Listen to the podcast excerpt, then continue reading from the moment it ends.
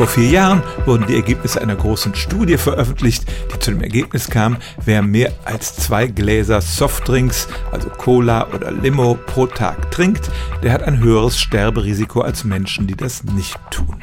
Wie kommt man zu solchen Zahlen? Es geht um eine große Ernährungsstudie in zehn europäischen Ländern, an der über 450.000 Menschen teilgenommen haben. Man hat zwischen 1992 und 2000 deren Ernährungsgewohnheiten erfasst und dann hat man im Abstand von durchschnittlich 16 Jahren geschaut, wie es den Leuten ging, insbesondere wer noch am Leben war. Und von den Softdrink-Konsumenten sind mehr gestorben, egal ob sie die Version mit Zucker oder die mit Süßstoffen getrunken haben. Die Autoren der Studie selber sagen, dass man da einige Fragezeichen dran machen muss.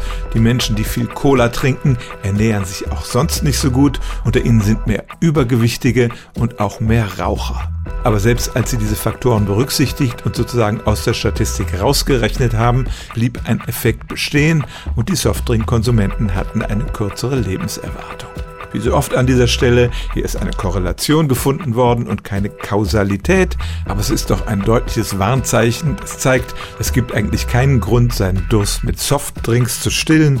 Sie fördern allerlei Krankheiten und es gibt Anzeichen, dass sie tatsächlich das Leben verkürzen. Stellen auch Sie Ihre alltäglichste Frage unter stimmt's at radio1.de.